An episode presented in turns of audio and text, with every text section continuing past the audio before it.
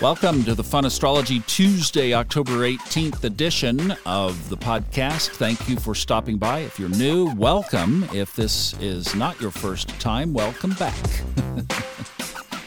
you know, we covered most everything yesterday, but I'm looking at today and something we didn't have as many of yesterday, but boy, they really cropped up overnight. Bunch of quincunxes all over the chart. Not enough to make a yod. They're all in different positions, so we don't have a yod out of this. Oh, we could. It could be close, but we don't. But let me just list a couple of these planets that are in this quincunx 150 degree semi tense push pull aspect with each other. Pluto is in a quincunx with Mars. Hmm, okay. Mars still in two legs of that trine. Uh, that third one with Saturn fell apart yesterday, overnight as well. So Mars and the Sun and Venus, let's continue that forward from yesterday. But Mars is in a quincunx to Pluto. We were talking about the Sun, and like I said, the Sun and Venus are joined at the hip all week this week. Well, they are in a quincunx with Neptune.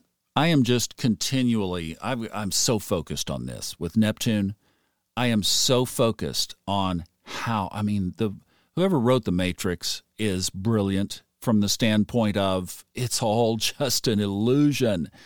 And Neptune is so proving that out right now. And Neptune even is in a, a separating square with Mars. That was from last Wednesday. okay, I just thought of something funny. Mars in Gemini, two lies, not just one. I was opening up a checking account here in Western North Carolina the other day. Just wanted to kind of get a little bit more shored up locally, and the lady just just pulled one out of the air, and I said, "You know that's not right." And she did know, and she kind of laughed. we went on.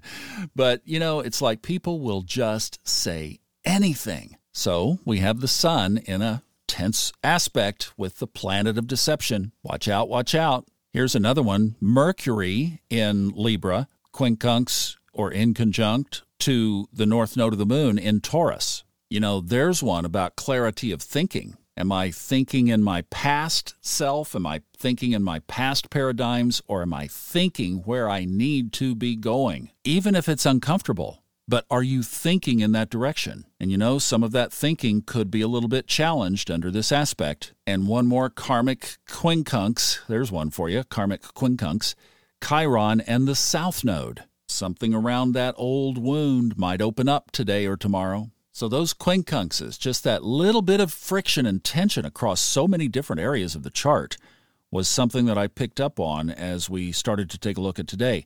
Now, as far as what's happening exactly over our heads, well, the moon has already entered Leo. That happened at 12:45 this morning Eastern Time.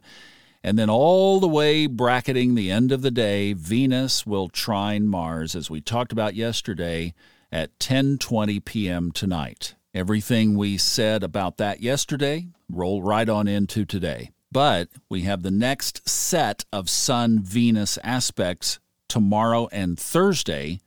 That is the Sun and Venus squaring Pluto. The Sun tomorrow, Venus squares it on Thursday.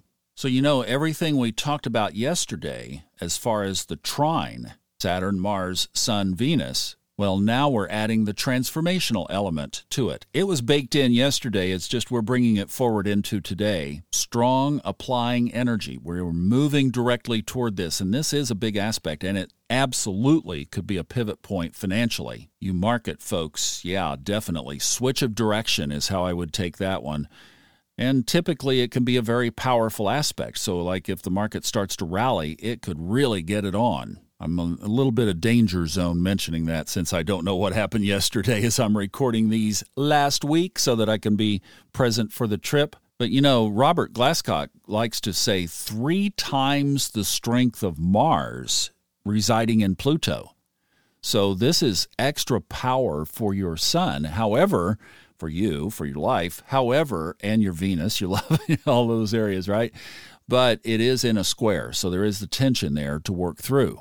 So, as we are working through this Venus Sun week this week, these themes, as we've reiterated money, love, relationships, partnerships of any kind, our aesthetic world of home, beauty, art, artistic expression. That certainly could encompass your career if you have an artistic career. All of these things coming under that transformation. All of these things subject to an increase in power, yes, but also from a theme of how can you make it better? What could be stripped away that doesn't serve? Remember, Pluto can be surgical. Is there a project? Is there a person? Is there a anything related to those areas that you could just pluck off the table, you know at the end of the day you would be lighter without it.